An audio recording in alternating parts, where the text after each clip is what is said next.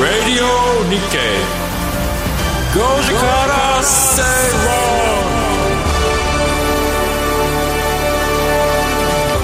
6月28日水曜日時刻は5時を回りました。皆さんこんにちは。吉崎誠二です。水曜パートナーの藤田智子です。水曜アシスタントの新宮志保です。そしてこの番組のリサーチ担当してくれます向井沙耶さんです。よろしくお願いします。お願いします。ラジオ日経5時から正論5時制水曜日はビジネストレンドやライフスタイルの話題を中心に番組を聞いてためになる情報をお届けします。吉崎さん、はい。今日スタジオになんかハッピーバースデー。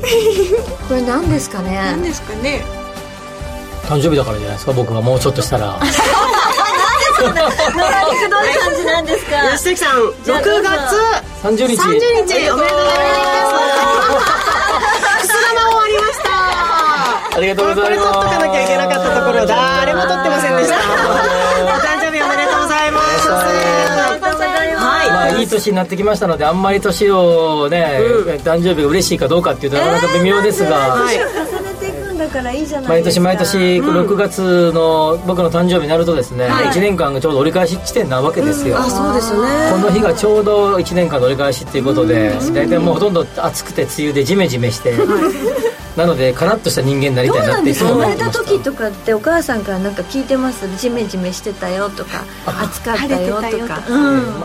聞かれ聞いてたかもしれませんが全く覚えてません。嘘 なんかこう産む時に政治は大変だったんだよとか大きかったんだよって言われましたね。あ大きかった3600グラムで大きかったんだよ。大きい。ですよ。それは立派に生まれてきた、まあででもさ、はい。いいじゃない僕の誕生日なんえなんでよくないそんなことよりも、はい。梅雨が沖縄を明けて東京はこれからいよいよ本番みたいな感じになってきたじゃないですか、えそうなの？6月の末から7月の頭っていうのはもう常にこの天気で、はい。僕はそれがいつも嫌でしたね。ああご自身のね嬉しいことがある時に。なんかもう誕生日なのにジメッとしてて。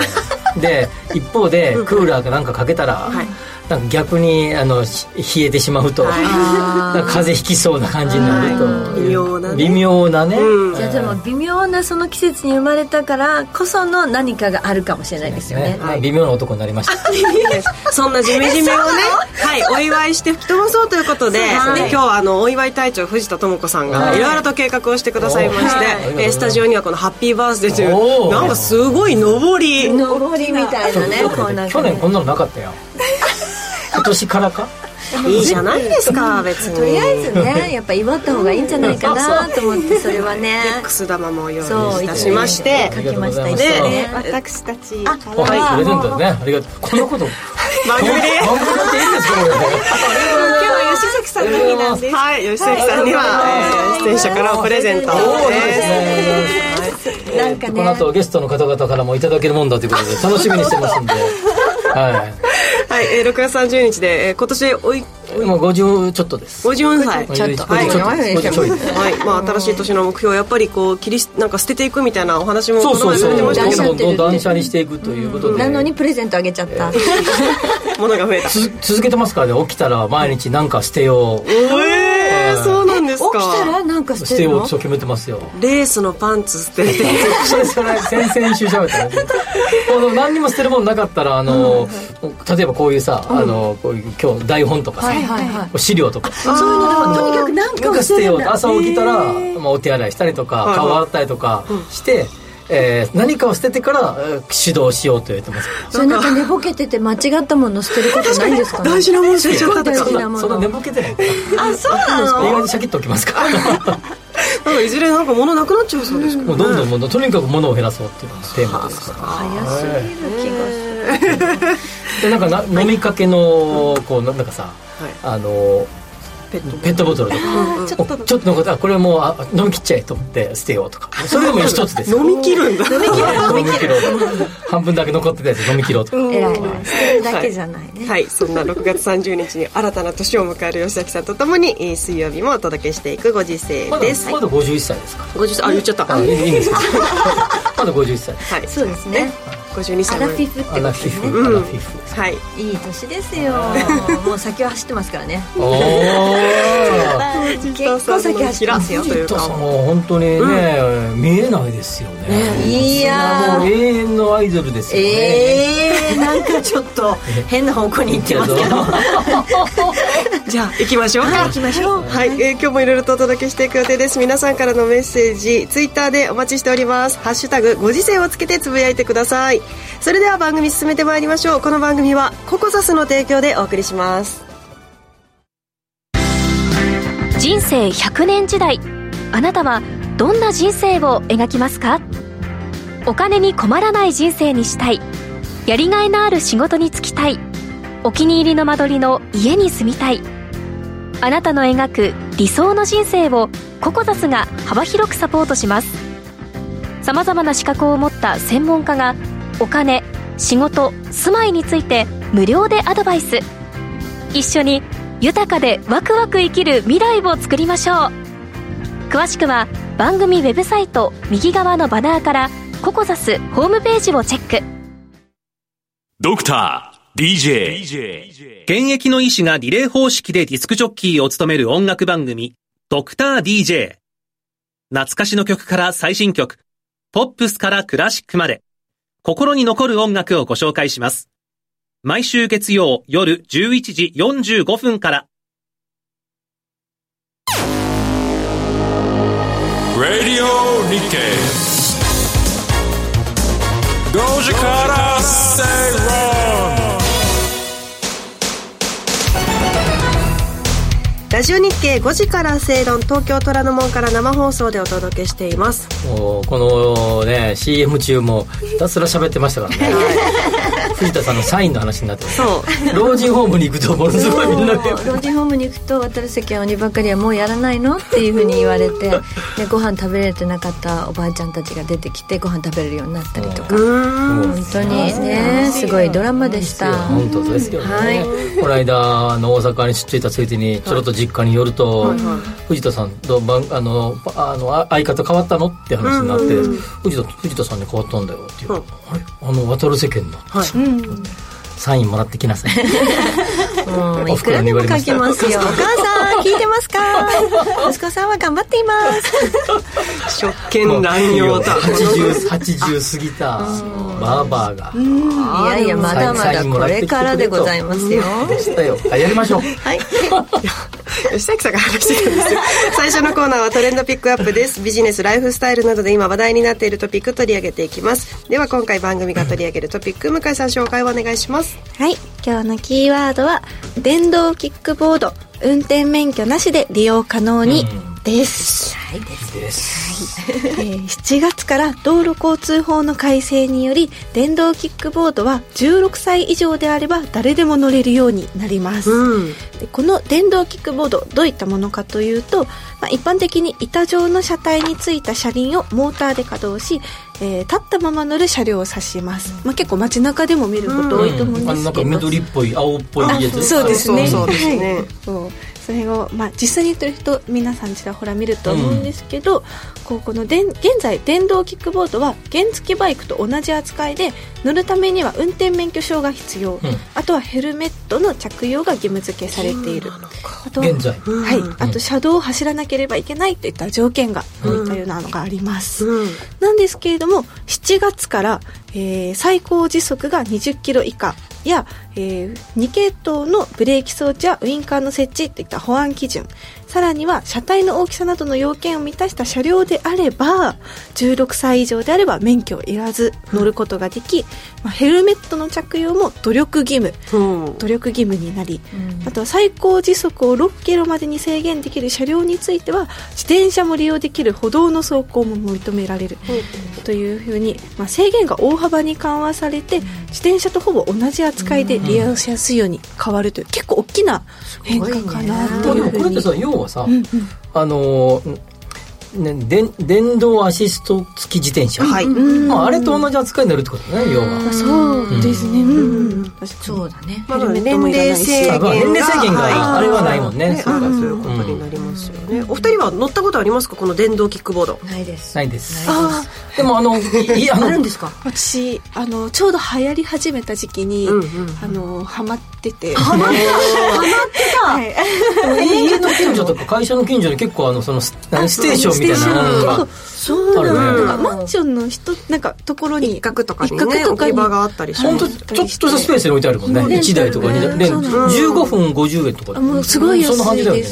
しかも乗り捨てとかもできますし。それが一番のねメリットかもしれないですよね。あの私は運転免許証持ってないのでこれまでは乗れない人なんです。7月からまあ乗れるようになるということで。これからこれで出社してきたらいいんじゃない？あそうですね。私あの今レンタル自転車を出社出社してるので これからこっちになるかもしれませんけれども。じゃあ電動キックボードどんなメリットがあるんでしょうか？はい。まあ、まずは歩くのが面倒な距離の移動時間を短縮できる、うんあとは電動アシスト自転車と比べるとこう立ち乗りのため難しい操作がいらない。本当立っててこう指でこうバランスとかは大丈夫なんですか？バランスも全然大丈夫です。いやキューとかこうブレーキうんとかならない？ならないです。へえいい感じにこうブレーキかかります。はい本当に簡単です、うんうんうん、まあ、あとこぐとかの動作もいらないから、うんうん、こうスカートの方とか服を選ばずにも乗れる、はい、シューって乗れるってことですシューって乗れる、はい、結構風も気持ちいい、はい、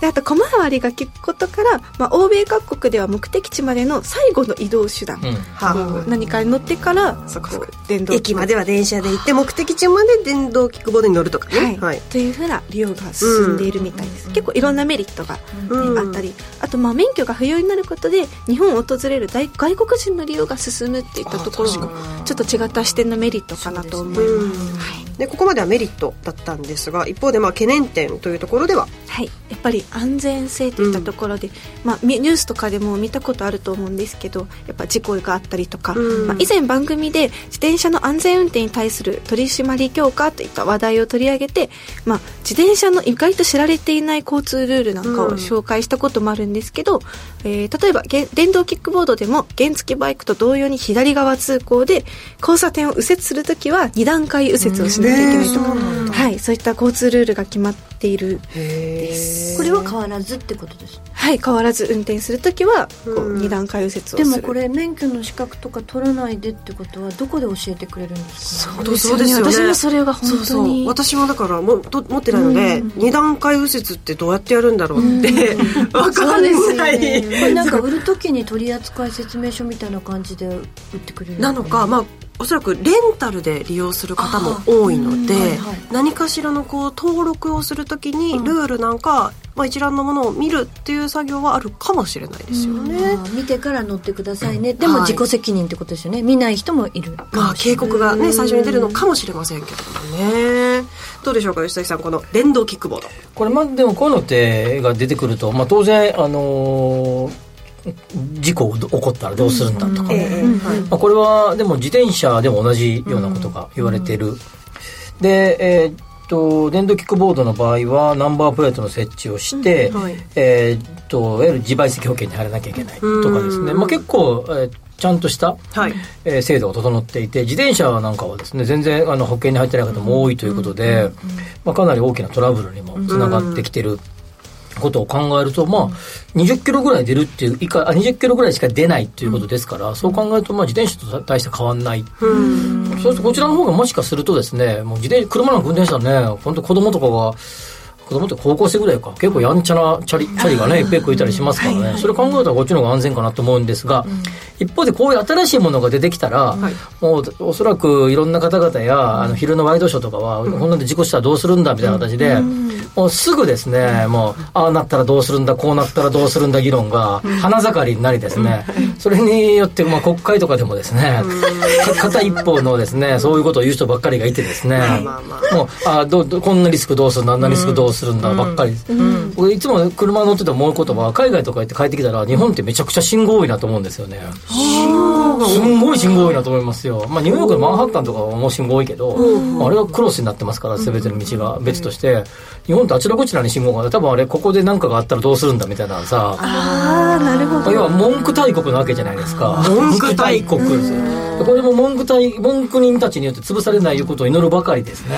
あ、そうですね。あの先ほどもメリットの一つということであのお届けしましたけどやはりあの、えー、海外からの今のお客様なんかにはこういったサービスがあると面白いのかなとも思います、うん、そうですね。便利だだから、うん、まあ、要はちゃんと保険とかを含めて守るべきことは守り、うん、その中で安全に、えー、利便性を享受できれば、我々的にはいいと思うんで、もうあのこういうのもあのややってみて、えー、大きなトラブルが頻発するようだったらですね、はい、えー、なんか改正していかなきゃいけないと思うけど、うん、まずはこういうのはあの利便性を享受するように持っていく方がいいと思うけどね。ちなみになんですが警視庁によりますと東京都内での電動キックボードの取り締まり件数です。昨年1月から10月までで1200件を超えています。死亡事故も起こっているなど対策は急がれます、えー、法改正に合わせて全国各地で交通安全教室などが開かれ正しい利用方法や交通ルールのの守ってくださいということで、えー、呼びかけはしているそうです。ね、まあ、要はこんなの起こっていることは事実なんで、うん、まあ、要はやんちゃなことをするなと。でやんちゃなやつらがいるからなんか結局規制がかかるわけじゃないですか、うん。まあ、適切な中で、利便性を享受していくようにしようぜという、そういう話だよねこれ。藤田さん乗ってみたいですか？私は怖いです 私はなんか自転車も最近怖くて乗れなくなりました。あそうですか、まあ、車運転される、車もね車は逆に一番大きなものだから、うんうん、あの本当にすぐに命に関わる問題なので、本当に気をつけて運転しなきゃいけないなとは思ってますけど、ぼんやりしてるから。運転する時ぼんやりしてるんですか？ダメなんですよね、えー、ダメって言っちゃいけないな、ちゃんとやってます、ちゃんといつもの勢いでこう。いやもうこうちゃんとすっごい確認しながらもうね切符を切られないように頑張ります。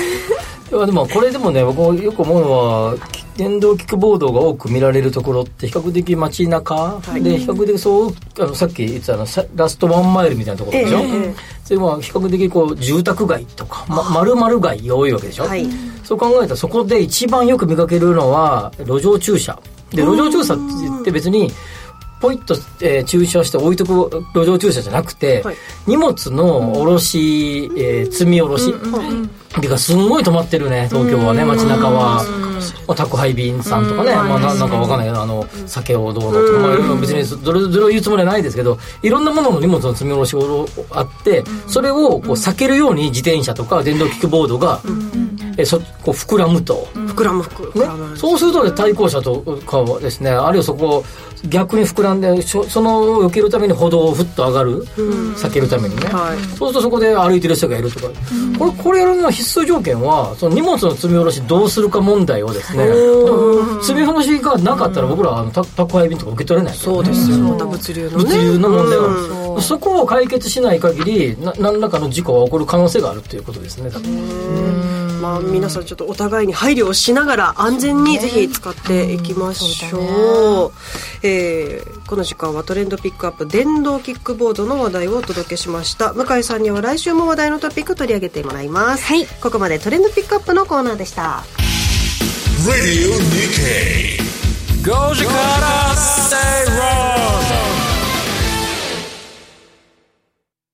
熊本の皆さん7月15日土曜日に熊本市で無料投資セミナージャパンツアーを開催します。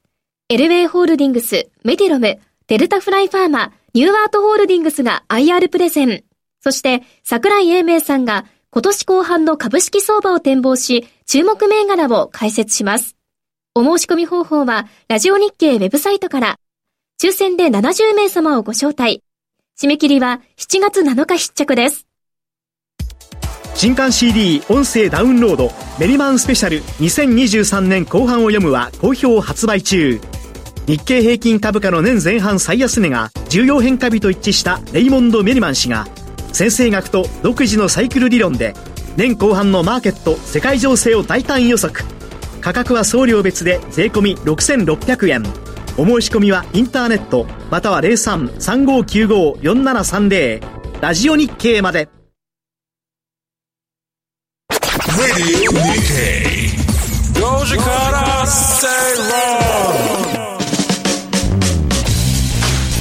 ジオ日経5時から正論東京虎ノ門から生放送でお届けしています。ここからの時間は気になるニュースのコーナーです。身近な経済の話題など吉崎さんが今気になるニュース解説していただきます。まずは。あ一つ目ね。一つ目はですね、まあ、最近、えー、いろいろ話題の、えー、マイナンバーカードの一体化の話ね。あの保険証とか、はい。あるいはマイナンバーカードに伴うですね。さまざ、まなこう問題提起がいろいろありますけど、それについて取り上げてみたいなと思います、政府はマイナンバーをめぐるトラブルへの対応を急ぎます。現行の健康保険証を廃止してマイナカードと一体化する猶予期限を2025年秋までとしつつ先送りにも含みを持たせました先の通常国会で成立した改正健康保険法は現行の保険証の廃止を24年秋と定めた一方で廃止日から1年間は発行済みの保険証を利用できるとの経過措置も設けました。この話はですね、えー、と2つ論点があると。一つはですね、えーまあ、最近、まあ、このこの日経日本経済新聞の記事の中で、えー登録のミスとかですね、えー銀行口座の誤登録とかがい結構いっぱいあるというのがまず一つ。でこれに対してその、えー政府は想定権をして,、えーして、まあ、全面的にこの秋までに、えーちゃんとするぞというようなことを言っているというところですが、まあ、これ要はですね1億2000何百万人ぐらいの、えー人のやつを、まあ、全部入力してるわけで、えさ1億何2000万人の分入力すれば何個か間違えるわなという話がはい。ものすごい膨らんでいてですね、うん。これ昔の、えー年金、えーの時もね今年金カードみたいななんかなんか年金、なんか年金便みたいなの来ますけど、はい。あの前にですねちょうど民主党政権の時だったと思いますけどすごい話題になって年金のやつがちゃんとあの自分の年金がちゃんと登録されてないと、消えた年金とかって言葉もできたりとかして、まあ、それも、まあ、要はそれは入力ミスやわなと、という話で。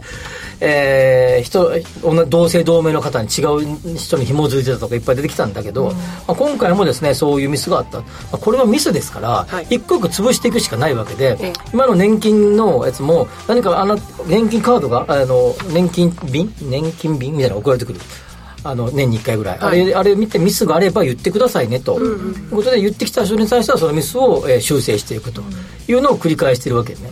これマイナンバーのここのえー紐付けのご登録についてはもうやっぱりこう一個一個潰していくしかなくて、うん。それでこれ多分ですねなんかあのーそういうチームを作ってもうチームを作ってつまり外注するってことだろうけど、一個一個チェックすると、はい。入力まあ、要は手入力最後しなきゃいけないから、チェックしていくわけで、まあ、何何億あ何十億何百億の金をかけてまあそういう会社にですね 多分発注してチはい。ェックさせるということで、また大額の金を使うっていうことね、でまあ、要要はですねここれはみんながですねそれぞれ年金と同じようなパターンでえー、かあった時に、えー、言うえーえーと申請をするみたいなことをして、潰していくしかこれはまあないと思うね最終的に。で秋までにちゃんとするって言ってるけどもうほぼほぼだもうみんなみんな多くの方々が断言してるけど秋以降も絶対出ますよこの入力してるやつだから、こんな何百万人に一人ぐらいのミスはあると思うね、うんそれはもう一個潰すしかないっていう話が一つ、はい。でもう一個がですね、えー、と保険証との紐付けをするっていうことで、ええ。でこれ保険証は、えーまあ、皆さんご存知の通りリスナーの方もご存知の通り、えー国民皆保険制度ですから、皆皆。皆国民皆。皆。皆保険ね。皆保険ですから要は日本国の国民である以上、えー全員が、えー適切なあの医療を受け入れるその保険証を提供しますよというのがこの皆保険じゃないですか、はい。でそれの証書保険証ですね、マイナンバーカード。今この時点のマイナンバーカードはんやりたい人どうぞですからね、まあそうですですよね。今やりたい人どうぞ。で、マイナポイント配りますよとか含めてやりたい人どうぞ。はいこっち側は皆保険です、皆ですもんこれやりたい人どうぞ、これ紐付けるってどういうことってことになりますね、ちょっと位置づけがまあ違います違うんじゃない。で紐付けとか便利に決まってんだよね。ええまあ1枚で済むっていうつまりですね、マイナンバーもいろいろな、えーことはあのセキュリティ上の問題いろんな問題ははらんでいるけれども保険証と紐付けることを決めたんなら、マイナンバーを全員やってくれにしない限り合わないよね、まあ話が、ねだからこのこの記事もなんか連続して書いてるんだけどこれ全く違う話で人的ミスがちょっとちょっとまあまあありましたよ。これ人的ミスがありました。人的ミスがあったらいかんやんっていうこれこれ分かるよね、はい。と。もう一個がこの保険証っていうかどうするんだみたいな話は、なんか別の議論ってここにあって、はい、で要はですねまあいろんなほあの与野党間のやり取り見ててもちょっと早いんじゃないのと導入がっていうことで早いかどうかは別として、まあ、どっかのタイミングでやらざるを得ないはずなんで、まあ、確かにこれにあのい一日の時点まで、えーあと1年か。2年か忘れたけど、までやるっていうことに関しては早いと思う人は早いと思うかもしれないし、えーどっかでやらなきゃいけないことは事実だから、議論を深めた上で、やるならですね、マイナンバーカードは全員やってくださいと。で猶予期間設けることでやってください。で、もしも、例えばご年配の方とかで、できない方がいれば、なんなんか別のやらでできない方はこれでやりますみたいな制度も合わせて作らないと、話が整合性が合わない。という話ね、ちゃんとこうやここの分けて考えないとなんかどうも昼のワイドショーとか見てたらなんか全部同じ話みたいになってて 別の話ですから、なるほど。はいそうですよもうね今日のこの話は別の話。あニュースの見方ってそういう切り口があるんですね、だからはい。紐付けがだ保険証についても紐付けがミミスってる事例がいっぱいある、こっちもミスってる事例がある。まあどっちもミスってる事例がいっぱいあるんだけれども、まあ、これはしゃあないやんと。人がやってんねんから。紐と付けするっていうこととに関しててははね順々に消していくしかないやんってだからいうこのマイナカードがその希望者だけっていうふうなことから始まってるのがちょっとおそうです。かしいそういうことですそういうことです。ですよね。だからこれ希望希望者だけなら希望者だけで進んでくれよと、そう。でもこれ紐付けるって段階になったらじゃあもうこれ義務にして、うん。ちゃんとみんなやりましょうっていうふうに言ってもらわないとちょっとおおかしいかしいよね。っていううそうそういう話そういう話そういう話。でもおかしいと思わないでこういう議論が進んでるってこと？分これそんなこ とそんなこと絶対ないですよ、言えない言わないだけ。ああそうそう。おかしいですすぐ分かりますし、そうみんその彼らはせいえあのえ法整備のプロたちですから、おかしいなとみんな思ってますけれども言い方を間違えそれをだってマイイナーポイントのなんかあの導入の時にも結構反対した人いっぱいいたじゃないですか。いまだにもいっぱいいると思うんで、りあの情報が漏れたらどうすんねんみたいなこと言う人いっぱいいるから、やっぱ高らからそれを言い言い切れてないっていうことだよね。選挙とかがあると。あの政党言ったなみたいなもうもしかしたら、じえーと衆議院解散するかもしれない。そうですそういう時にですねこのこと言ってた日にはその票反対票は全部と違う政党に行きますからね。という話ねこ止まらない運になってしまいました。れ という話。はい。続いてもう一つニュースご紹介しますもう一つはねこれはあのー局ディレクターが選んだ、はい、ね。あそうなんです。番組チョイスで、ははい。いえー東京都が結婚予定のカップルや子育て世代に向けて、えー4月から拡充した都営住宅などへの入居優遇制度で、えー都内の人気物件に応募が殺到しています、表参道にある高層マンション40歳以上ごめんなさい40歳未満のお結婚予定者などの条件で絞ったにもかかわらず16倍の競争倍率となりました。ちなみに家賃は6万2000円。表参道6万2000円。魅力的。不動産エコノミスト。どうですか？これはもう結構この話はシンプルで、はい。えー要はもともとえー住宅都市整備公団。今の UR はい。UR それとかあるいは都や、えーまあ、都は都営住宅ね、今回の話、えー地方で行くと市とか、えー県とかが県営住宅、市営住宅っていうのがあって、これは、えー国国の、えー推進の中で、えー全国的なのが住宅都市整備公団、それ各エリアエリアであるのは、えー都だったり、はい。えー市だったり県だったりがしている、はい。でこれはえー当時住宅が不足していた時代に有料、えー良好な住環境を提供するという方針のもとに、えーそそれらの公団だったり都だったり県だったり市だったりがこれを推進してきたなはい。でそれが1960年代ぐらいから始まっていた、昭和、えー1945年に修正を迎え、はい。その後、えー各地方から都心に都心って都会に出てくる人が増えた。はい。その中で有料なえー良好な住宅環境が整わなかった。そこでこういうのが進んだ、はい。でそれからですね40年50年経ったわけ、はい。今1900、えー、2023 3年ですから1970年代になん経ったちょうど僕誕生日ですけど50何歳なわけじゃないですか、うん。そう50築50年60年の物件がいっぱい出てきた、それを建て替えて、でその場所に当時では建築基準がむ建築工法が難しかった、えー高さがね作れなかった。今はそこに高い建物を作れるようになると、そうなるとですねもともとのテーマはですねある程度年収とかの制限を設けてですね、有料な住宅を提供するっていうのが彼らの本筋ですから、それをやってるだけやんって話ですよ、これ要は。まあそういや、ですそういうことです。で、そこ、それがはい。殺到したということで、これって別に悪いことではないというか。それそうですじゃあそもそもじゃあ都営住宅やめてくれって話。この話は悪い話でこれ？悪い話ではないんです。いいですよね。すごいなんただかこれなんか、はい。あの要は周りはすごい安い高いのに、都が安く出しとるやんって感じになってるわけおそらく港区ですし中でも表参道ですから、家賃6万2000円って考えると どこに住めいやるか本当6万じゃね、家族ではなかなか住めないよね。まあでも抽選だし人あのなんていうかなあのなあのいろんな優遇制度優遇年収制限とかいろいろかけてるはずなんで、はい。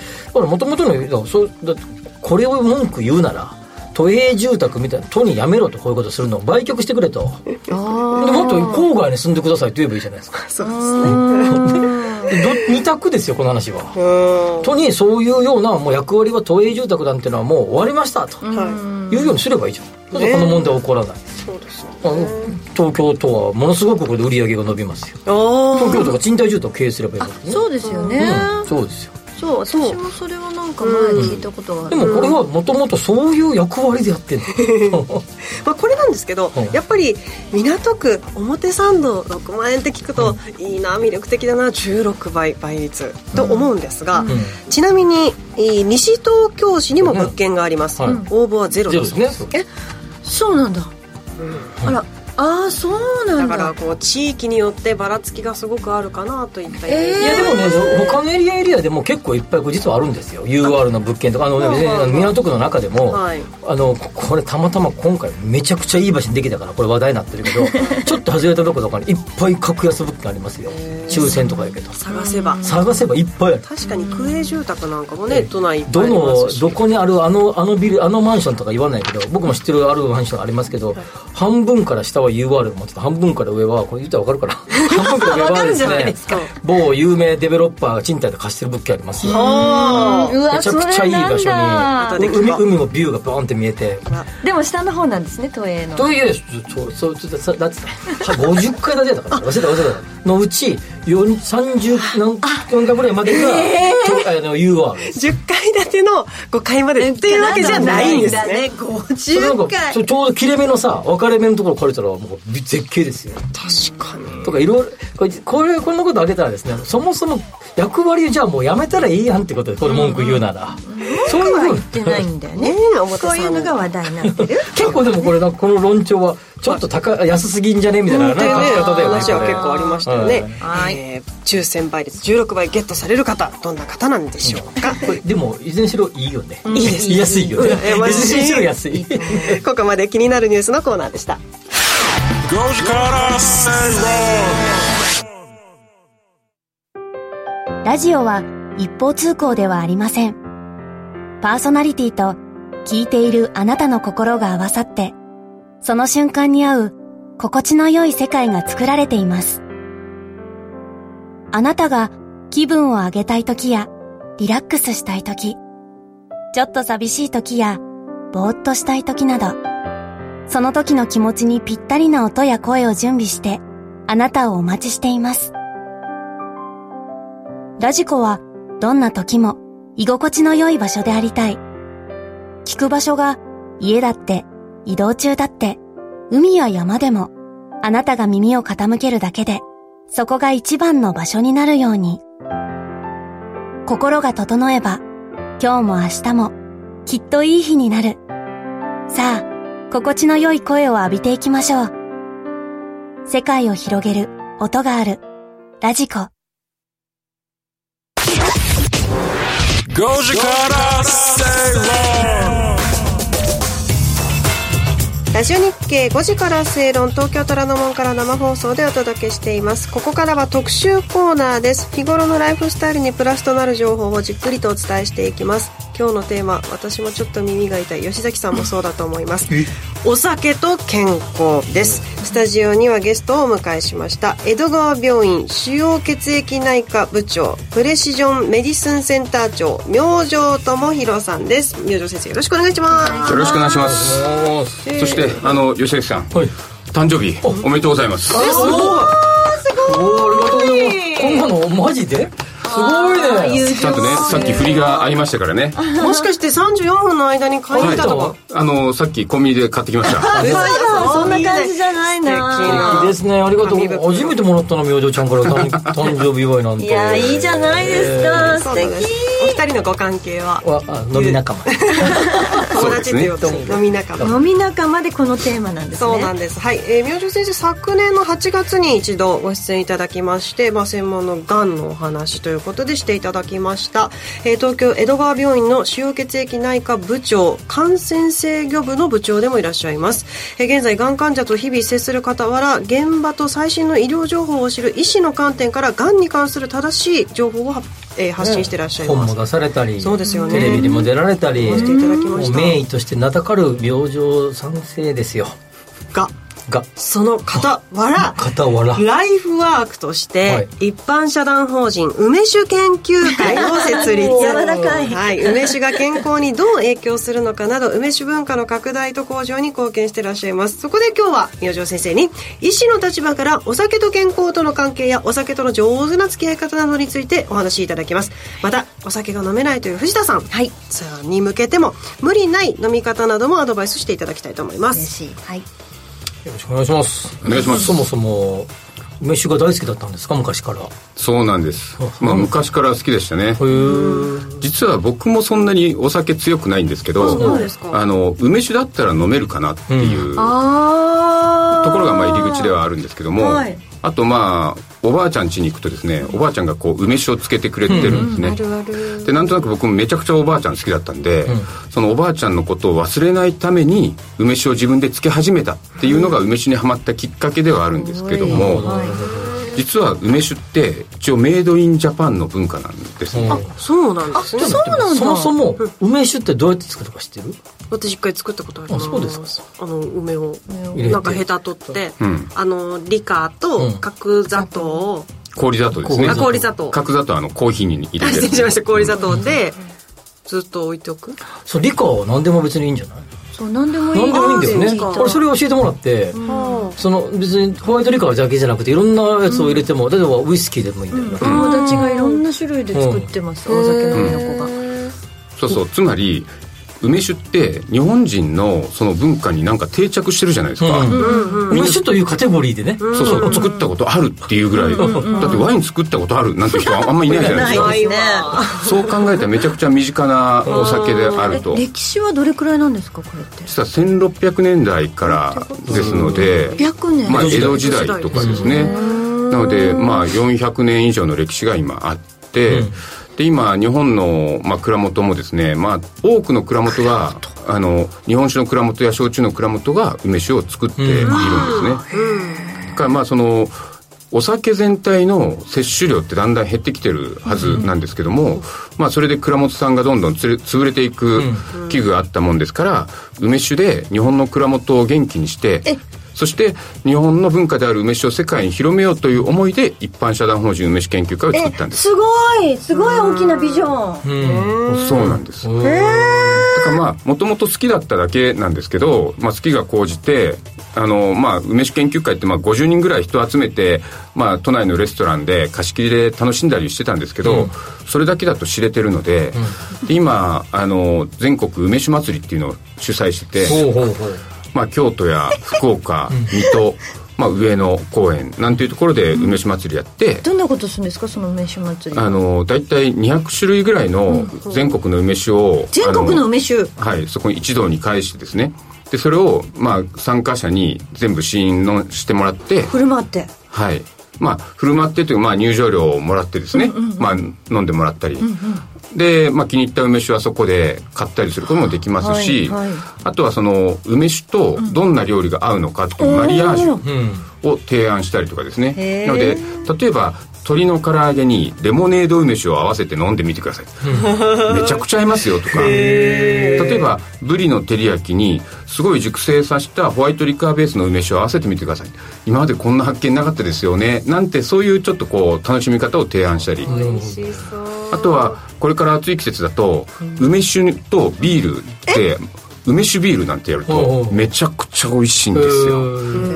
シャンディが。甘い感じ？そうそう甘い感じであの苦みがちょっと取れるんですね。まろやかにでもさお酒がそんな飲めないような女性の方が結構飲んでるイメージが梅酒ってあるじゃないですか、うん飲み口がいいんですよね、うん、なんか居酒屋さんとかでも飲めないからじゃあ梅酒でソーダ割りとか、飲みやすいですしね、割とね、そうそう。それだけまあ梅酒は結構日本人に馴染みのあるお酒なのかなと思うんですよね、そもそもさお酒が強い人弱い人ってなんかこう遺伝で決まるんですそうなんです。これって、鍛えたらどうにかなる話じゃなくて。えどうにもならないの？はい。生まれ持ったもう親からの遺伝で決まってるんです、えー、でこれを語るにはですねあのアルコールを摂取した時に、体の中で分解されるんですね肝臓で、で分解されるとあのアセトアルデヒドっていう有害物質に一回変わるんですよ、うん、でそのアセトアルデヒドを分解する酵素を持っている人はすぐに無害なものになるんですよ、うんでだけどそのアセトアルデヒドを分解する酵素を持ってない人っていうのは二日酔いしたりすぐ顔真っ赤になったりするんですよ、でおそらく藤田さんは一切飲めないということであればアルコール一切飲めないわけじゃないですよ。梅酒飲んでた時もあるし。ちょっと飲める。あのこの間もちょっとビール飲んだし、うんうん、あの飲めないわけじゃないんですけど美味しいと思って飲んだこともないし、うん、飲んだ後にすぐ眠くなっちゃったり まあうん、なん暴れたりはしないけど。多分その分解酵素がとっても少ないんだと思う、はい、で日本人には3パターンあるって言われていて、うんはい、そもそものアルコールそのものを分解できない人がいるんですよ、うん、できない、うん、つまりアスタルデヒドにもならない、うん、そういう人は一切飲めないはずなんですよ。でそれは大体4%ぐらいの人が日本人では、あのいると。一切飲めない下戸の人がね、であの両方とも分解酵素2つとも持ってて、すぐにあの無害なものに変えれる人は56%いるって言われてるんですね。だけどそのアルコールを分解してアセトアルデヒドにするけどアセトアルデヒドを分解するコースが少ない人、うん、これはまあ40%ぐらいいるって言われてね。そういう人たちは弱い人ってことになるんですよ。弱い人、うんこれあの今日本人ってお話ありましたけどじゃあその国国によって体質が違ったりとか年齢とか性別とか体型とかっていうのは関係あるんですか？はい。それは大いにあって。例えばアフリカの人なんかはみんな酵素持ってるんでめちゃくちゃ飲めるんですよ。100%両方とも分解酵素持ってるんですよ。遺伝的に。両方ってどういうこと？だからそのアルコールをアセトアルデヒドに分解してアセトアルデヒドを無害なものに分解する。両方とも酵素持ってるからいくらでも飲めちゃうんですよ。へえ面白い。でもなんかお酒によってこのお酒は結構飲み飲めるけどこっちはなかなか合わないみたいなのあるじゃないですか。ええそれは医学的には一切ないんです。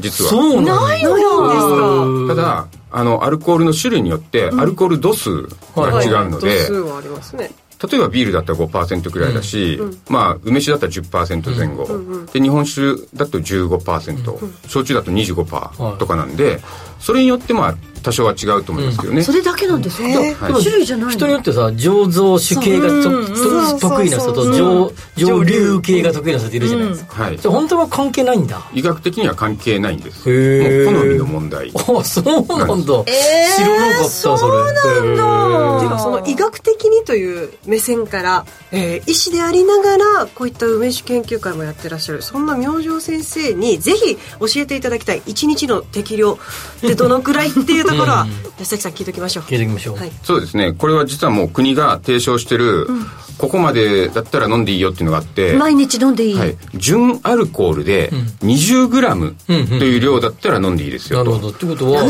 純アルコール。ワインだったら13%ぐらいだからってことか。まあ15%にしましょうか。15%で、あのアルコール度数が15%だとしたら、はい、例えば 200cc 飲んだとします、うん、そしたら単純にかけると 30g になります、うん、ただアルコールのちょっと比重の問題があってそれに0.8をかけるんです。おおはい。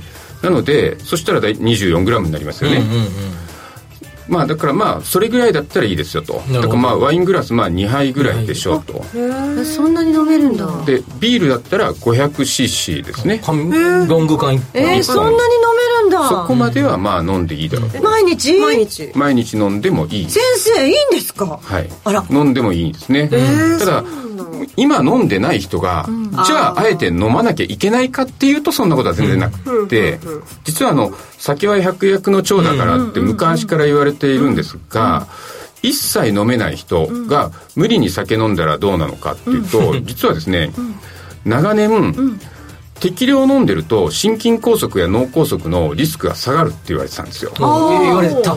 それはなぜかっていうと血流が良くなって、あのまあ血が固まりにくくなるんで、確かに一理あるんですが、それを超える以上のがん。の発症率が、うん、まあ、上回ることがもう分かっているので、うん、普段飲めない人はあえて飲む必要はない、ただやっぱりお酒の、まあ、効能っていうのがあって、まあ、そのリラックス効果もあるしまあ、ストレスがない人なんてここにこの世の中になかなかいないと思いますけども ストレス緩和にもなるしあとは人とのコミュニケーションも円滑にできますから、そのあたりはポジティブなところなんですが、適量を守って飲むってことが結構重要かなと思います。年齢によってさどんどん減らした方がいいとかそういうのはあんまりないんですか？はい。あの年齢を重ねるごとにだんだん肝臓の代謝機能っていうのは落ちてくるんで、当然に、それはだんだん弱くなるなので弱くなってるんだったらそれに合わせて酒の量も減らしていくっていうのが正しい飲み方だと思います。飲まない方がいいねね 多分ね、まあ、適量でというところはね、まあ、飲みまくってますけどね皆さんね。ディレクターの二日酔いだってさっき言ってましたよ、まあ、二日酔いまでいかないんじゃないですかしんどそうです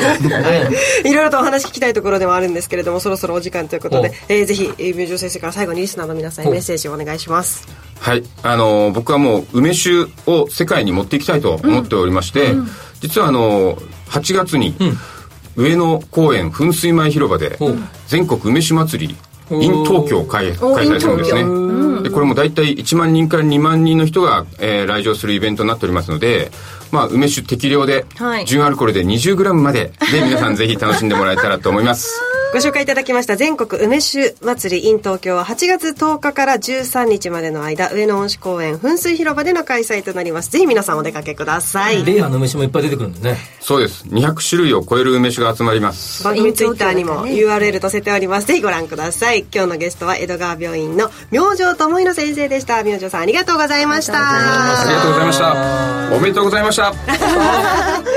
いやでもでも一回さ一緒に飲んだいろいろ飲ませてもらった梅酒なんか見てても結構美味しかったよ。おお、うん、というわけで今日は吉崎さんバースデー週ということで、えー、おめでとうございます。ありがとうございます。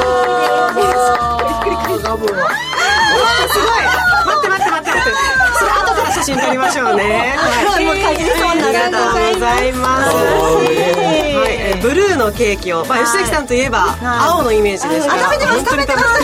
食べてます。かじってますねラジオではなかなかリポートがしづらい この誕生日お祝いですけれどいろいろと装飾を、はい、藤田さんリーダーとして、えー、用意してくださいました。ありがとうございます。おめでとうございます、素敵なねお誕生日を迎えられるように。素敵な一年になれるように楽しみます一年、はい、お酒を飲んで、はい、そうですね。ほどほどに。ね。そうですね。エンディングです。この番組はココザスの提供でお送りしました。なお実際に投資をされる際の判断はご自身でしていただきますようお願いいたします。